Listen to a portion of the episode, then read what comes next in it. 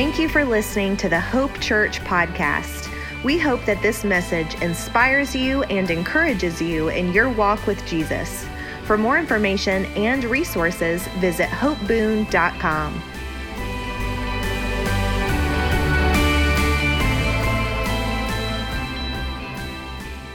I want to continue my series this morning. Let me get myself together here. This is why I wear that headset mic because I have one extra hand. Okay, here we go. Amen. I'm going to continue this morning in the series that I started four weeks ago called Carefree. How many of you been enjoying this series thus far? Have you been getting something out of this? Has this been helping you? How many of you know that mental health is a serious thing? Amen. It really is. It really is. Um, I want to just continue in the series today and um, and build a little bit on what we've been talking about over the past several weeks.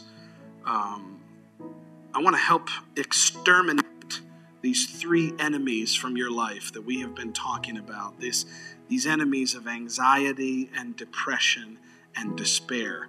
We've been talking about those three things specifically over the past several weeks when it comes to God's perspective on mental health. Uh, it's a big deal, and a lot of people deal with on a regular basis things like anxiety, depression, and despair. Uh, and so I want to just give you the word and continue to feed you the word to help you just eliminate and exterminate that stuff from your life. Amen. I believe that Christians ought to be the happiest, strongest, healthiest people on the planet. Do you believe that this morning? I mean, we ought to. We've got the same spirit living in us that raised Jesus from the dead. That's what the Bible says in Romans chapter 8, verse 11. I mean, if the Spirit of God was strong enough to resurrect Jesus' body from the grave, don't you think it's powerful enough? That same Spirit is strong enough to, to help you beat depression? Don't you believe that it's strong enough to help you to win in life over anxiety and over despair? I sure do. Amen. I want to read to you our two scriptures that have been our main text texts, and the first one is John chapter 15, verse 11. John 15, verse 11. Jesus is speaking and he says, These things I have spoken to you that my joy may remain in you and that your joy may be full. And then we go over to Philippians chapter 4, verse 7. And it says, And the peace of God, which surpasses all understanding, will guard your hearts and minds through Christ Jesus. As you know, that I've been doing the past several weeks, I like to read them together. I give you my joy that my these things I have said to you, sorry, I quoted it wrong. These things I have said to you that my joy may remain in you and that your joy may be full and the peace of God which surpasses all understanding will guard your hearts and minds through Christ Jesus. A quick moment of review and then we'll pray, we'll make our confession of faith and we'll dive in, okay? Y'all doing good this morning? You still love me? You still happy? You still good? Okay, all right, let's go. Here we go. In, in week one, we learned that joy and peace, the two things we just read about, are the will of God for every single person. Joy and peace are the will of God for every single person on planet Earth. Not just every single Christian, every single person deserves a life of joy and peace.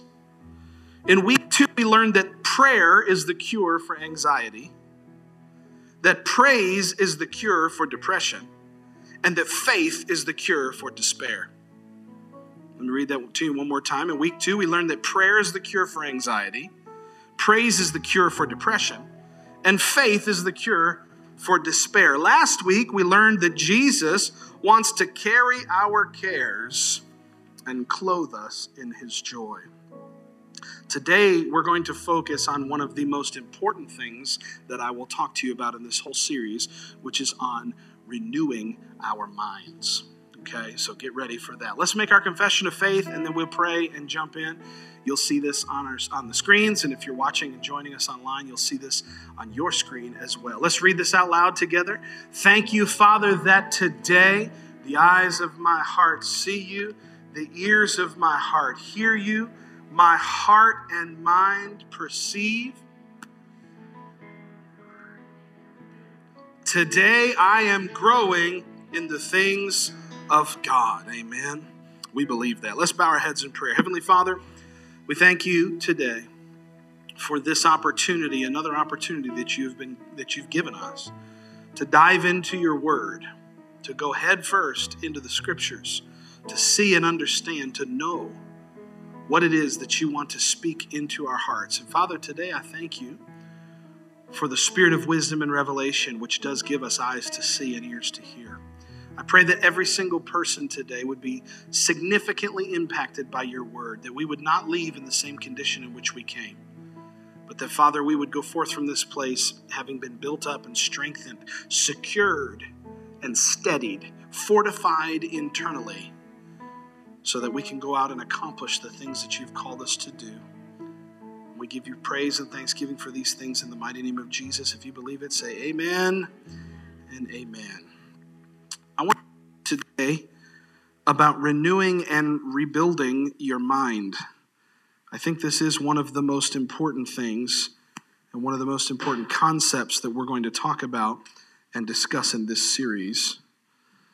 I want to talk to you about changing your thoughts so that the devil can't hijack them anymore. Let me say that again. I want to talk to you today about changing your thoughts so that the devil can't hijack them anymore. How many of you have had experiences in your life where you felt like the enemy has hijacked your thoughts? Anybody ever just been minding your own business when all of a sudden a thought attack comes out of nowhere and you're like, what is that all about? I don't know about you, but I've been there many times, and I'm here to tell you that the Bible gives us very good news because there's a very clear cut, distinct, actionable way that you and I can live free from worry, from anxiety, from depression, and from despair. And one of the keys is to renew our minds. So, I want to talk about changing your thoughts the devil can't hijack them anymore, but but more than just that, we want to you know, talk about changing not just what it is that we're thinking, but how and why we think.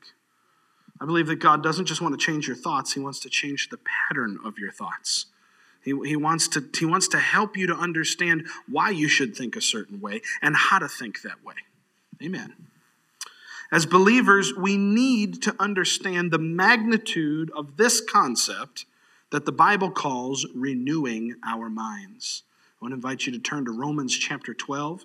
If you've been in church before, you probably knew that verse was coming. But as I said, out of this entire series, today may be the most important concept that we're going to discuss together. And I want you to write this down if you're taking notes, and I want you to write it down if you're not taking notes. If you're going to live a carefree life, you're going to have to renew your mind. Amen? This is a non negotiable. If you're going to live a carefree life, that's the title of our series. That's the graphic. This lady's so happy. She's throwing her arms out in the, in the air, and she just looks so carefree. If you're going to live like that on the inside, you're going to have to learn to renew your mind. Amen? So let's go to Romans chapter 12. And uh, boy, I'm happy. Sometimes I have to preach myself into happiness, but today I'm starting happy, which is really nice. Amen. I'm just, give, just giving you a little FYI. uh, Romans chapter 12. We're going to read verses 1 and 2, and then I'm going to read it for you in a couple different translations, okay? Romans chapter 12, verse 1, I'm reading from the New King James, says, I beseech you, therefore, brethren, by the mercies of God, that you present your bodies a living sacrifice, holy and acceptable unto God, which is your reasonable service of worship. And do not be conformed, verse 2, to this world, but be transformed by the renewing of your mind, that you may prove what is that good and acceptable and perfect will of God. How many of you have walked with God long enough to know that His will for your life is good, it's acceptable, and it's perfect? Amen? It's good. That means it's not bad, okay? Amen. Sometimes you got to just remind people that God's will for their life is not bad. It's good. It's a good will. Amen. It's acceptable. That means it's reasonable. That means you can accept it. You can take hold of it. You can grab a hold of it and say, you know what? This is God's will for my life, and I can, I can see myself living in it. And then it's perfect. That means it's without defect. It's not flawed. Amen. God's will for your life is perfect. So he says, Do not be conformed to this world, but be transformed by the renewing of your mind. Very good, boys and girls. You all get gold stars for that audience participation. Let me read it to you in a couple other translations. This is the New Living Translation. It says, And so, dear brothers and sisters, I plead with you to give your bodies to God because of all that He's done for you. Let them be a living and holy sacrifice that He will find, the kind He will find acceptable. This is truly the way to worship Him. Don't copy the behavior and customs of this world, but let God transform you into a new person by changing the way that you think. Look at that. That last sentence, I have it bolded in my notes. Don't copy the behavior and customs of this world, but watch this. Let God transform you into a new person by changing the way that you think.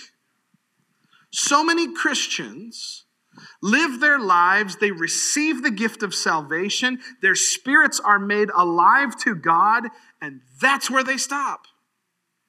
And they say, okay, I'm good till glory. I'm good till I get to heaven. Praise God. I'm saved. And you are. You're going to, you're on your way to heaven. Praise God. It's going to be good. But how many of you know that God has a transforming work that He wants to do in your life, and the way that He accomplishes that is by the changing and renewing and transformation of your mind?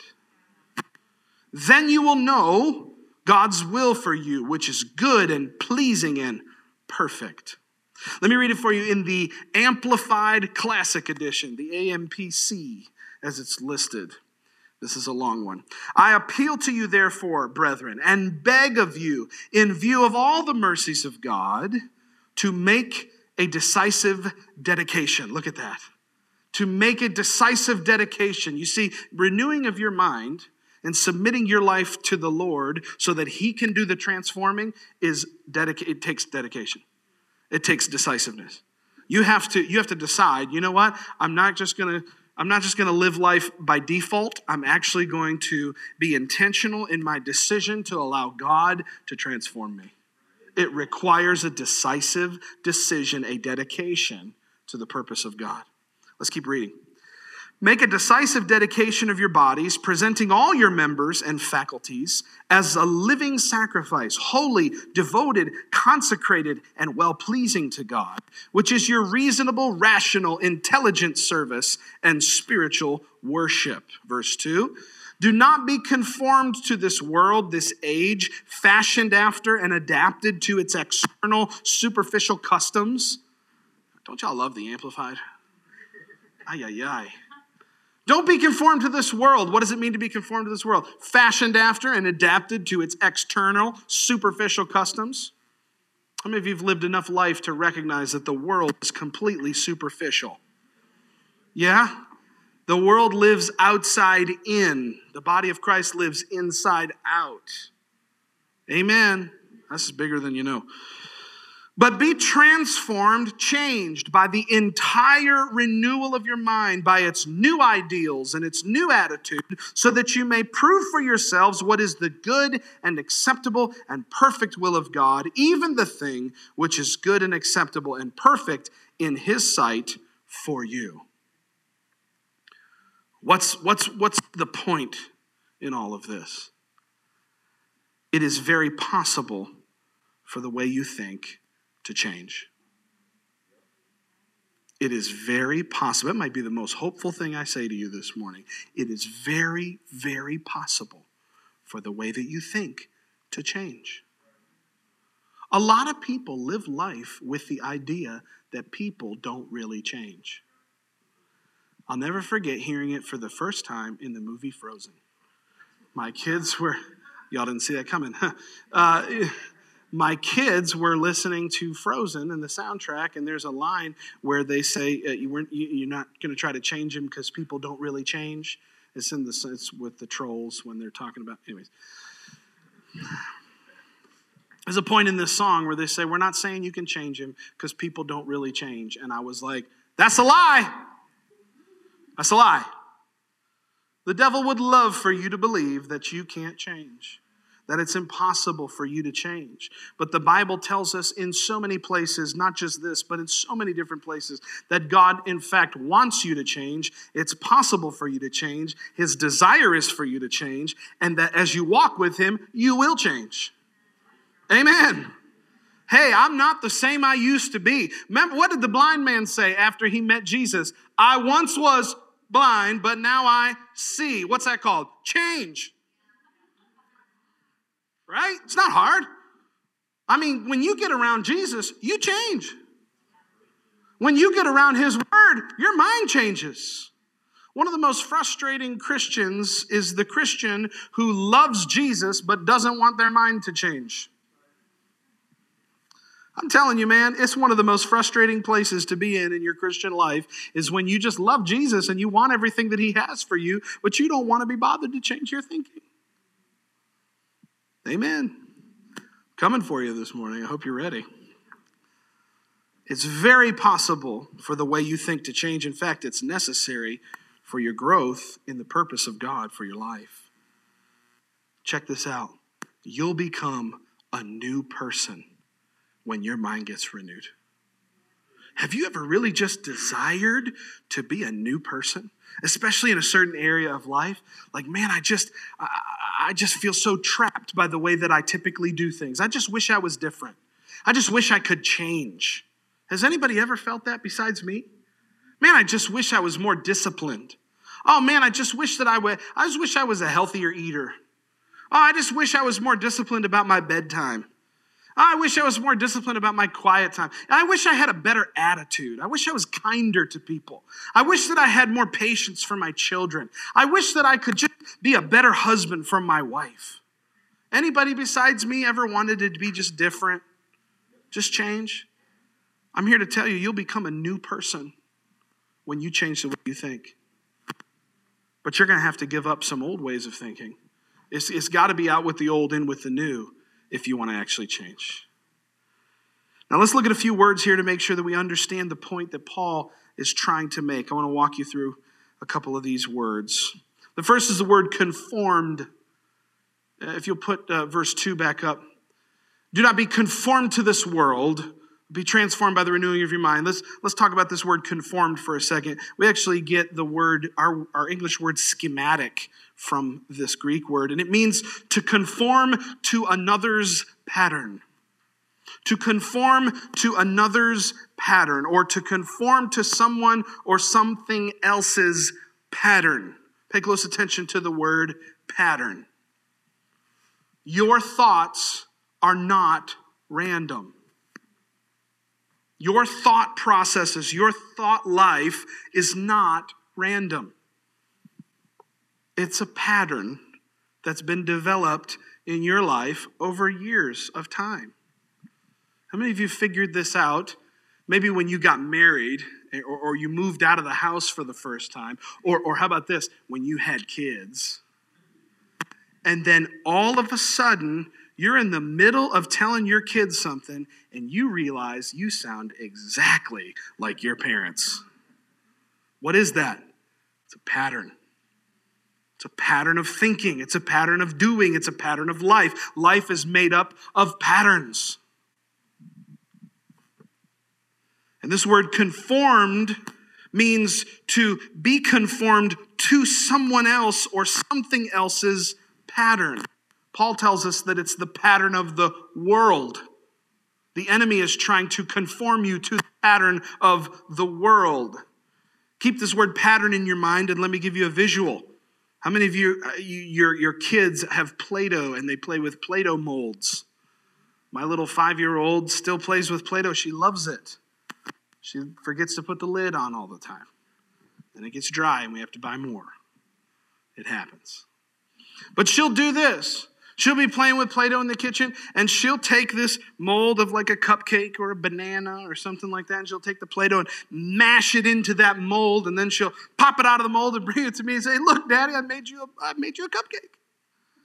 And then you do the typical parent thing. You go, Oh, that looks so delicious. And you go, and then you hand it back to her. Oh, that was so good. May I have another, please? Right? We play bakery. That's what we do. Amen. What is, what is happening with the Play Doh? The Play Doh has no choice in the matter. It's getting molded to something else by the will of someone else. It's being pressed and mashed and, and pushed into this mold so that it doesn't look like Play Doh, it looks like whatever the mold looks like. The devil knows that if he can control your patterns, he can control your life. Let me say that one more time.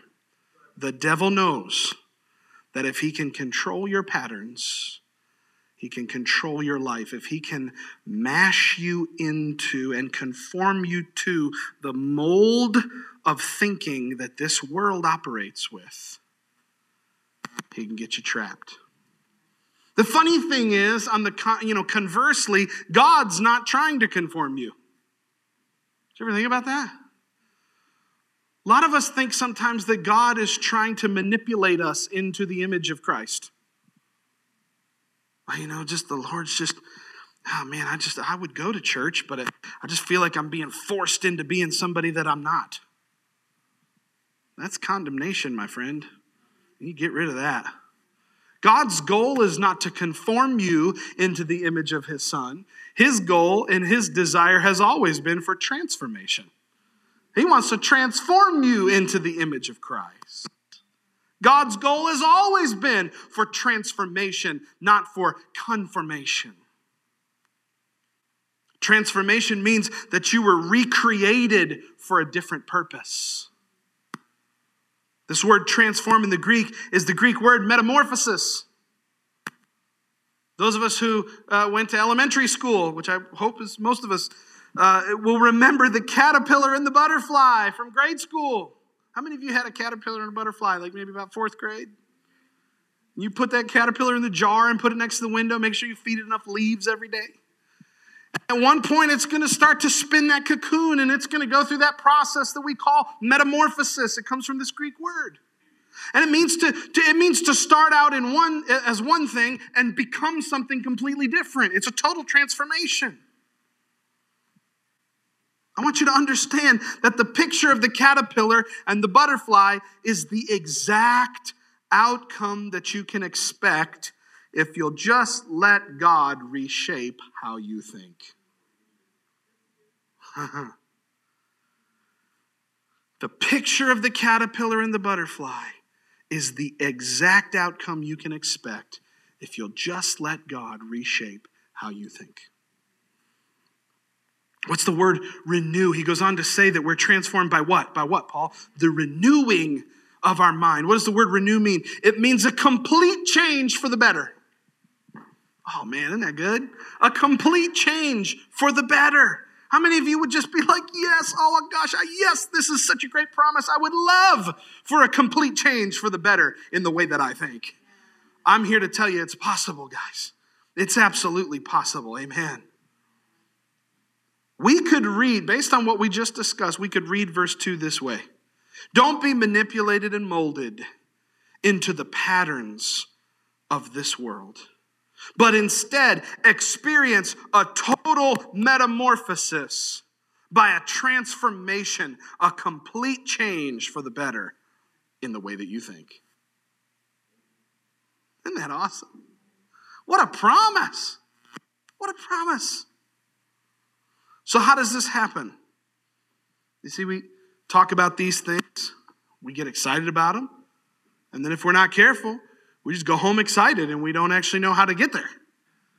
Amen. If I talked to my kids all about Disney World on the way home today, they would be super excited. They have no idea how to get to Disney World. And sometimes we do that in church. You know, we get really pumped up about something like, yes, that's God's will for my life. Glory to God. Now what? How does this happen? If you're taking notes, I want you to write this down. This is so, so, so important. How does this transformation by renewing of my mind actually take place? It happens when God's word becomes the absolute standard for your thinking. Mind renewal happens when God's word, his written word, becomes the absolute standard for your thinking. Do you remember what God said to Joshua in the first chapter of Joshua, the best book of the Bible? Joshua chapter 1, verse 8. Let me read it to you from the NIV. You don't have to turn there, just listen. God says, Keep this book of the law always on your lips. Meditate on it day and night so that you may be careful to do everything written in it. Then you will be prosperous and successful. What was God telling Joshua? He was saying, Joshua, as you go into this land, there's going to be giants, there's going to be walled cities, there's going to be things you're going to have to face. Keep this book of the law always on your lips. Always keep it in the midst of your heart. How do I get my mind renewed? When God's word becomes the absolute standard for your thinking. Let me read it to you this way. When every thought, somebody say every thought. Every thought, Pastor? Every thought? Forever, ever? Forever, ever? Some of you got that. When every thought, yes, every thought, gets measured by the standard of God's written word, that's when mind renewal will begin to happen. Can I tell you that you will never change your thinking without this Bible? Won't do it. A lot of people think that because we have the Holy Ghost, we don't need the Bible anymore. You will never change your life without this Bible. If you don't know what the Word says, you'll never know whether or not the thought you're thinking is right or not. There's got to be a standard, y'all. There's got to be uh, something that we measure our thoughts by. One of the things that plagues our world, and particularly this generation, is their inability to measure the validity of their own thoughts. Oh, I had a thought, must be right. Hey, I got an opinion, must be right. Don't make me go there. Y'all know what I'm talking about. Oh man, I'm thinking something, so it must be accurate. Listen, if you don't know what God's word is, you don't know whether or not the thoughts you're thinking are true or not true. And we cannot afford in this hour that we live in, we cannot afford in our lives to have time wasted thinking certain thoughts are right when they're not. Amen. Are y'all hearing me this morning? Y'all remember the sign on the roller coaster? Every roller, every entrance to every roller coaster in your life has a sign somewhere near the front of the line that says, You must be this tall to ride the ride. Y'all know what I'm talking about. That's the same thing that I'm talking about. Does the thought that I'm having measure up to God's standard, to His Word? God's Word is the ruler, and every thought in my life has got to measure up to His Word or it doesn't get to ride. Amen. When a thought hits your mind, you got to immediately be able to go, is that God's word? Does that line up with God's word? Is that tall enough to ride the ride?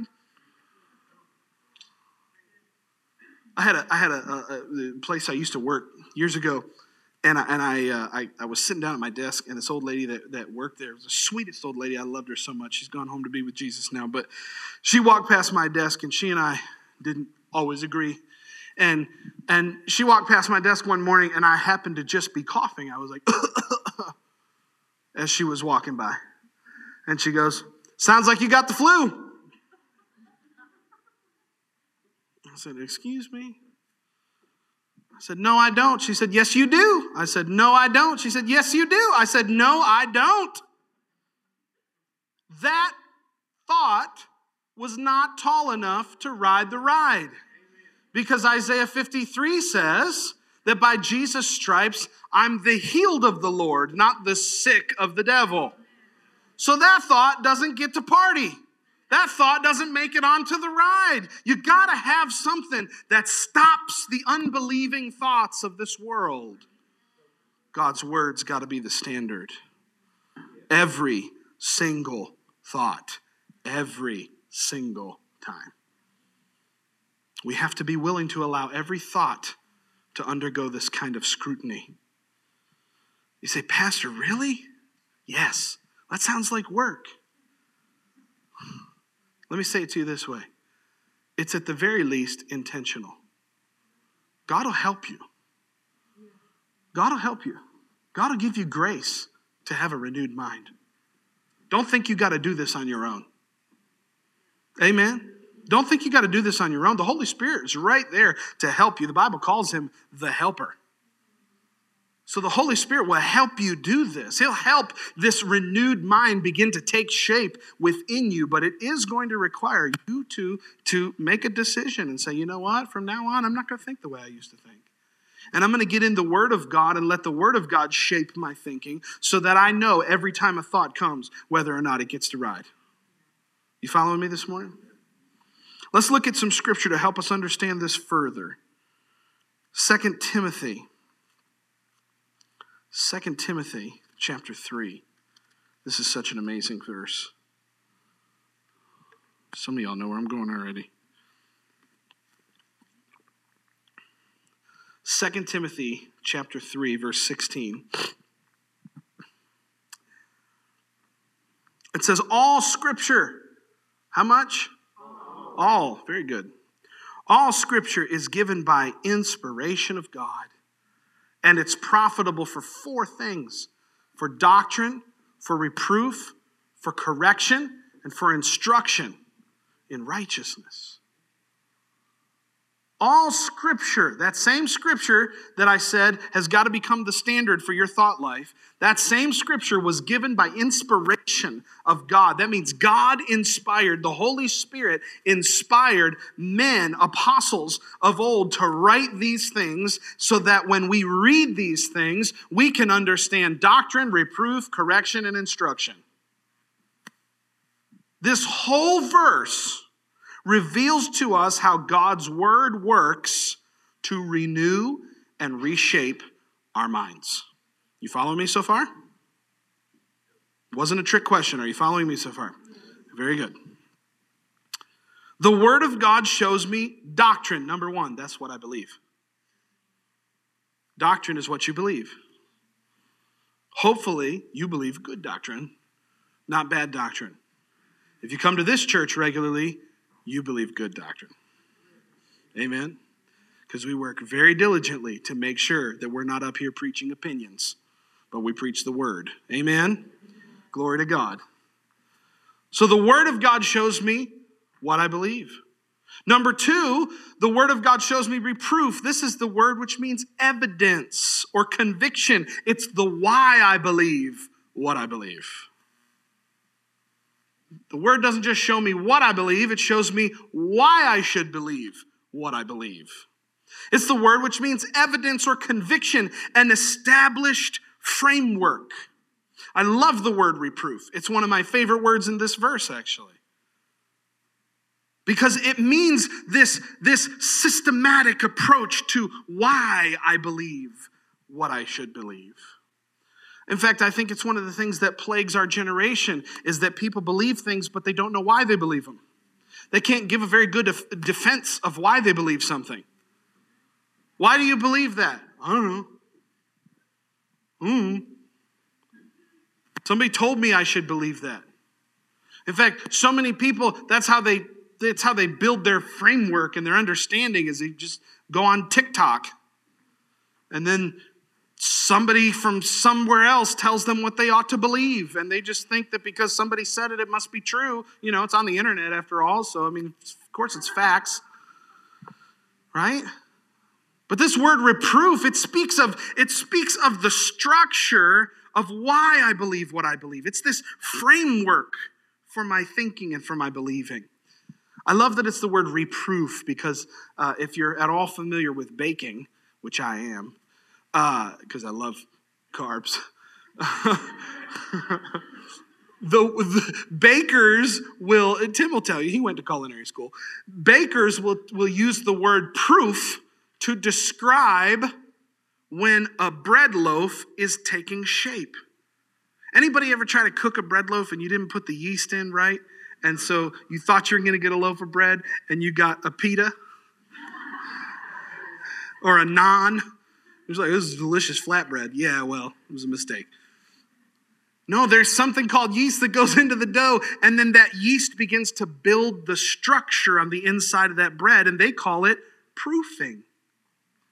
Well, the Word of God's designed to come into your life and build up the inner structure of your thinking so that you can believe the right stuff and so that you can think the right way. So it gives me doctrine, what I believe. It gives me reproof, why I believe what I believe. It gives me correction, which means it fixes my thinking when I get off track. And can I tell you something? Everybody gets off track. Everybody get quit beating yourself up. Quit beating yourself up for thinking something wrong. Once the, once the Word of God shows you what's right, rejoice. Now you know what to change. I mean, so many times we just get so bummed out. It's like, I can't believe I used to think that way. Okay, well, get over it. Now you don't. You don't have to anymore because the Word of God came and the, the light bulb went off in your heart and your thinking became illuminated. The Spirit of wisdom and revelation went to work, and all of a sudden you see something you never saw before. Don't feel bad for thinking what you used to think. Get happy because of what you now know. Amen. That's, that's good. Hallelujah.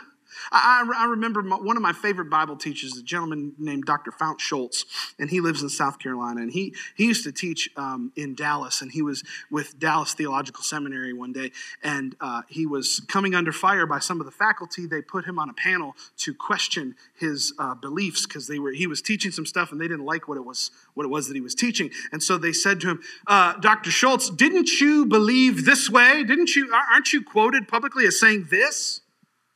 And now you say this? And he goes, Yeah. And they say, Don't you see that that's a problem? He said, No, I'm learning, I'm growing. Didn't you ever change your mind on something? Or is your belief system so static that even God can't get through to you?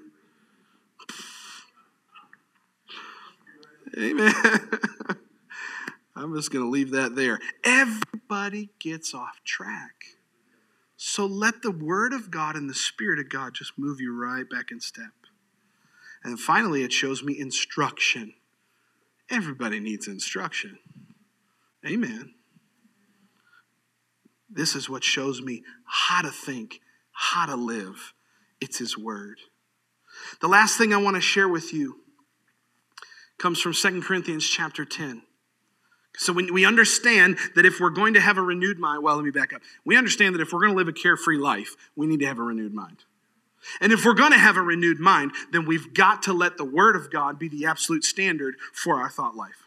And if we understand now that the Word of God is going to provide to us all these different things, like what to believe and how to believe it and why we believe it, now the question remains how do we use all of this to our advantage? Pastor, give me something practical that I can do starting right now. How do we use this to our advantage to ensure that we will always walk in victory in our thought lives? One more scripture. 2 Corinthians chapter 10. 2 Corinthians chapter 10.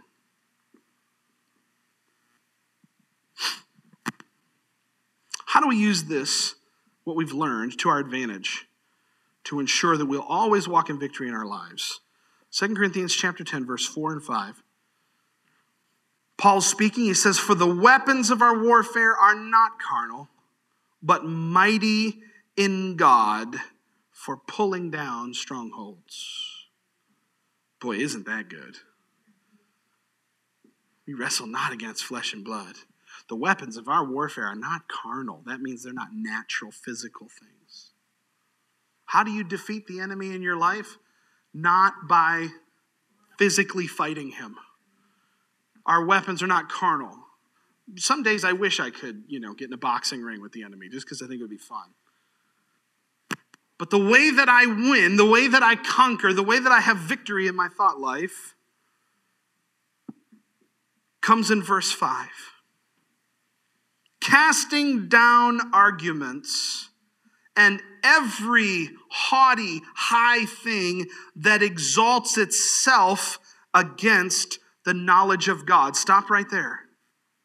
Can I tell you that every time you have a thought that's trying to lead you into anxiety, it's a prideful, self exalting thought that is trying to compete with God's word?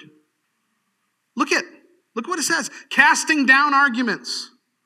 And every high thing, the word high in the Greek there means haughty, prideful. Every haughty, prideful thing that exalts itself, promotes itself. What, is, what has the Bible taught us? We, we, we had a series in the book of James, and we learned about uh, what, what happens when we exalt ourselves. God resists the proud, but gives grace to the humble, right? These are, what is he talking about? He's talking about thoughts that come into your mind and exalt themselves and push themselves up against the knowledge of God. In other words, God's word says that you should have peace, but this haughty, pride filled thought comes to your mind and says you should be super duper concerned, and it's exalting itself against what God's word has said.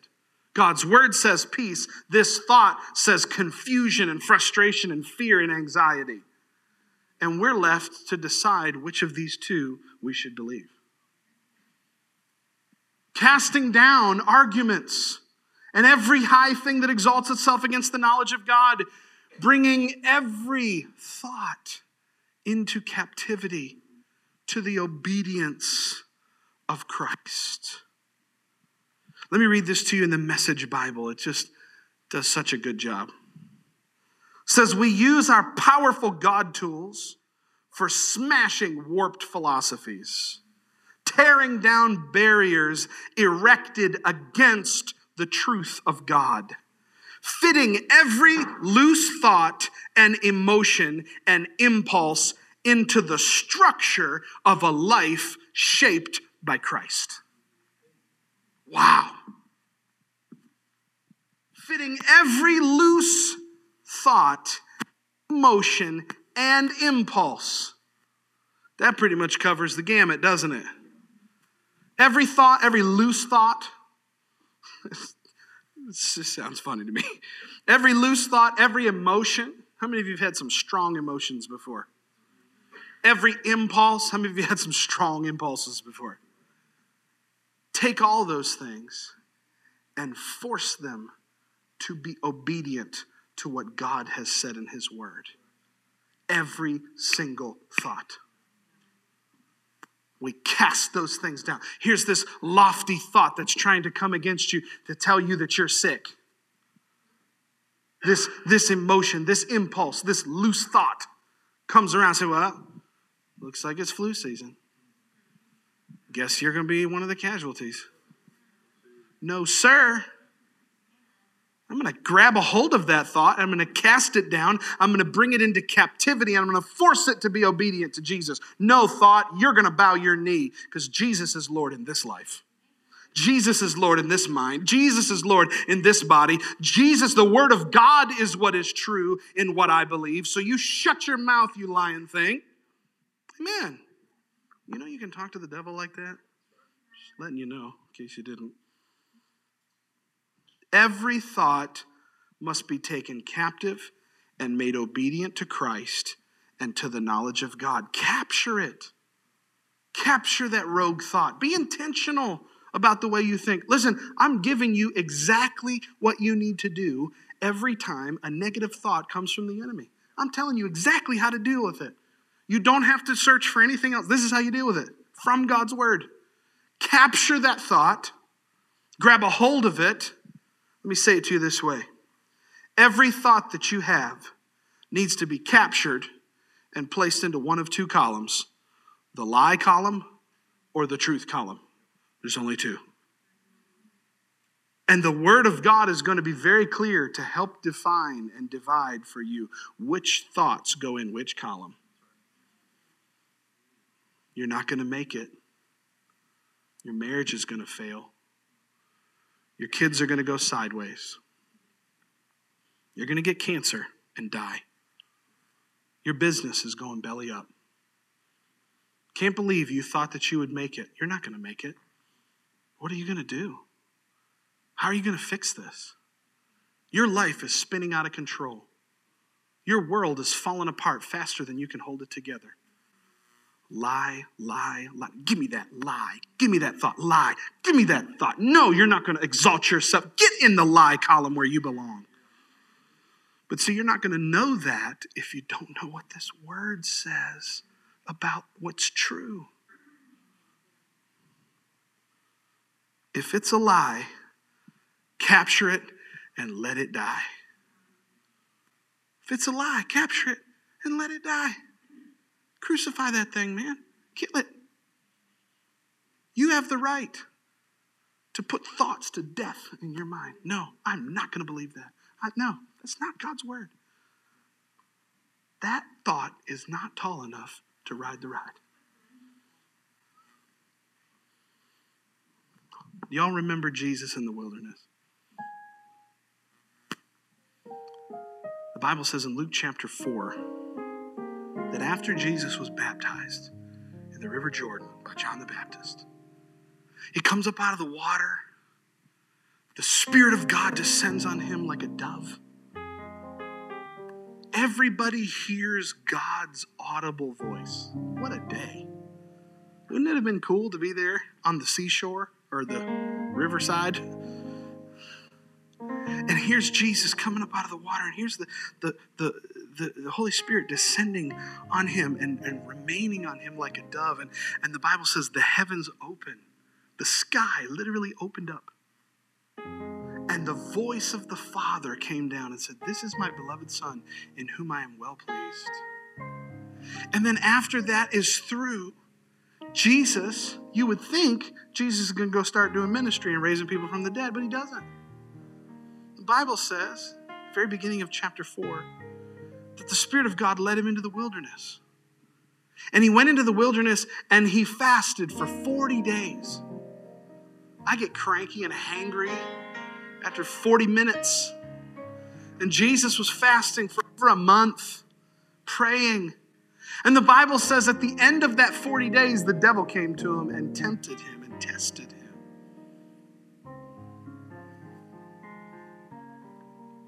And the first thing that the devil did was he came to Jesus, and the first thing out of his mouth was this If you are the Son of God, turn these stones into bread.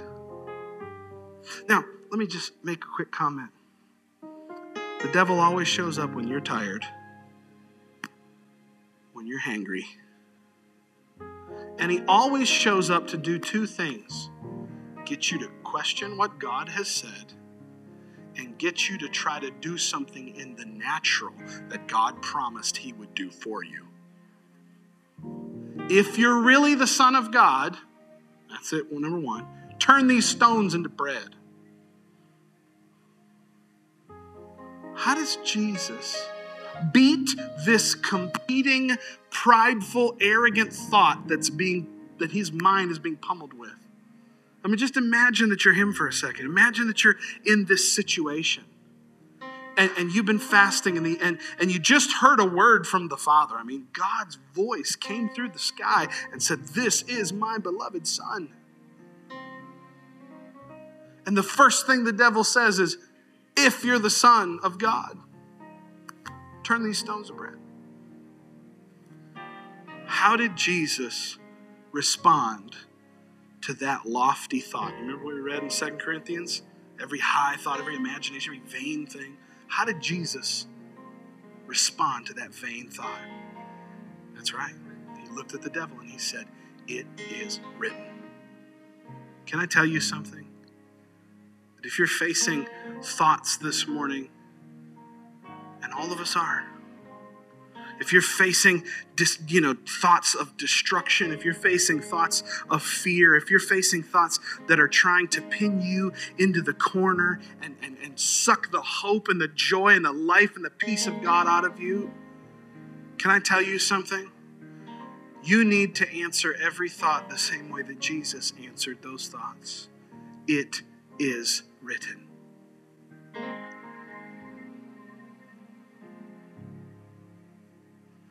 My pastor said this to me one time. I was having some challenges in my own thought life. You can stand to your feet, by the way.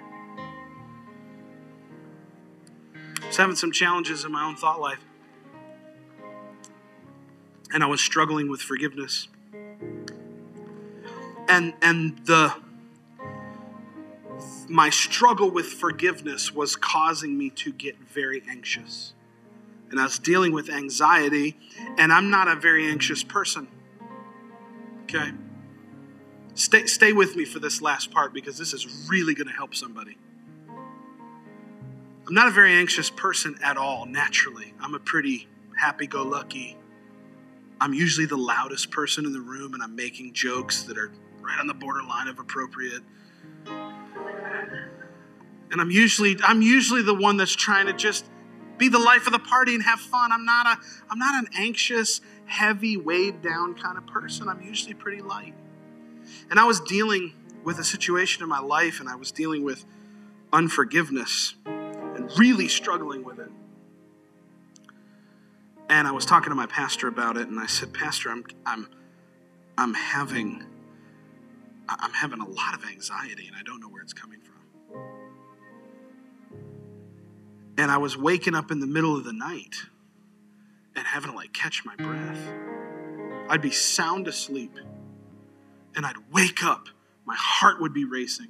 Not because I had a bad dream, not because I had anything, but I'm having this panic overwhelm me and this intense anxiety. And I'm going, what is this all about? This is not me. What's happening? Was talking to my pastor about it. He was helping me work through some of this unforgiveness. And he made this statement to me, and, and I've heard it several times now. He said, Josh, you don't beat thoughts with thoughts, you beat thoughts with words. And I thought, oh my gosh. You see, I would have this panic want to come on me and overtake me in the middle of the night, and if my wife is sleeping next to me, I'm not going to wake her up. And I started to recognize that in those moments, I can't combat the thoughts with by just trying to outthink them.